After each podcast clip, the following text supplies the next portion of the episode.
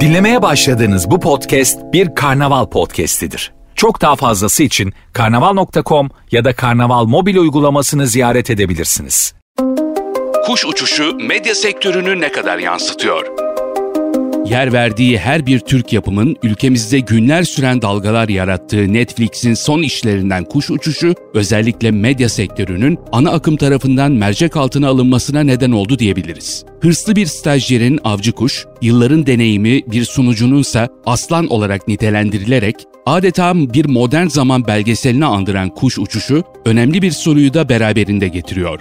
Bildiğimiz habercilik değişiyor mu? Kuş uçuşunun aldığı yorumları ve dizinin medya sektörünü ne kadar yansıttığını Marketing Türkiye editörü Gizem Yıldız aktardı. Netflix'te 3 Haziran'dan itibaren izleyici karşısına çıkan Kuş Uçuşu dizisi günlerdir konuşuluyor.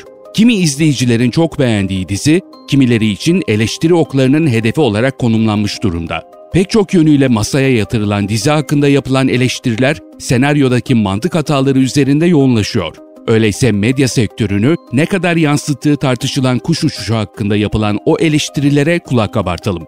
Stajyer Aslı karakteri dizinin ilk bölümünde televizyon kanalının kapısında kendisini ünlü haberci Cüneyt Özdemir'in gönderdiğini söyleyerek içeri girmeyi ve sonrasında da staja kabul edilmeyi başarıyordu.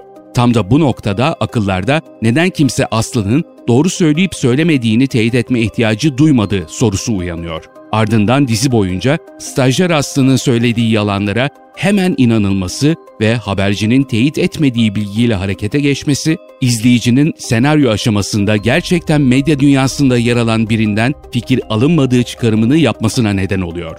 Söz Cüneyt Özdemir'e gelmişken ünlü gazetecinin konuyla ilgili yaptığı yorumu da paylaşalım.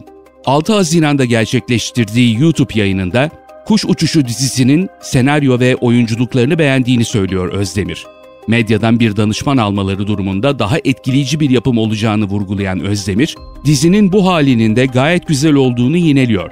Medya dünyasında emek sarf etmeden Katakuli ile başlayan yükseliş hikayelerine çok sık rastladıklarını da ekleyerek mesleğe yeni başlayan genç meslektaşlarına ne olmaması gerektiğini görmeleri için diziye başlamalarını tavsiye ediyor. Hürriyet gazetesi genel yayın yönetmeni Ahmet Hakan, Cüneyt Özdemir ile aynı fikirde değil. 6 Haziran'da yazdığı köşesinde hiçbir stajyerin dizideki gibi davranmayacağını ve kadın kadının kurdudur sözünün haklı çıkarılmaya çalışılmaması gerektiğini belirtiyor. Ayrıca televizyon çalışanlarının genellikle ukala olmadıklarını ve bir televizyon kanalının sadece bir programın kanalı gibi davranmayacağını da ekliyor. Dizinin çok konuşulan bir yönü de kuşaklar arası çatışmayı ele alması oldu. Örneğin elinde telefonuyla dünyaya gelen Z kuşağı aslı için bilgiye ulaşmanın ve yaymanın yolu sosyal medyadan geçiyor. Öte yandan X kuşağı olan ve analog dönemde yetişmiş bir haberci olan Lale Kıran'ın refleksleri çok daha farklı. İnternette hızla yayılan bir haberi teyit edilmediği için ana haberde sunmayan Lale, çağın gerisinde kaldığı gerekçesiyle eleştiriliyor. Ancak günün sonunda haberin yalan olduğunun ortaya çıkması Z'lerin zahmet etmeyen bir kuşak olduğu varsayımını da perçinliyor.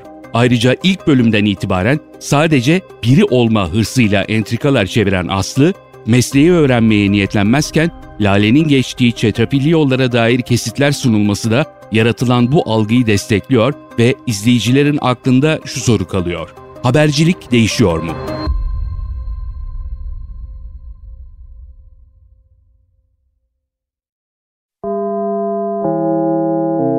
Dinlemiş olduğunuz bu podcast bir karnaval podcastidir. Çok daha fazlası için karnaval.com ya da karnaval mobil uygulamasını ziyaret edebilirsiniz.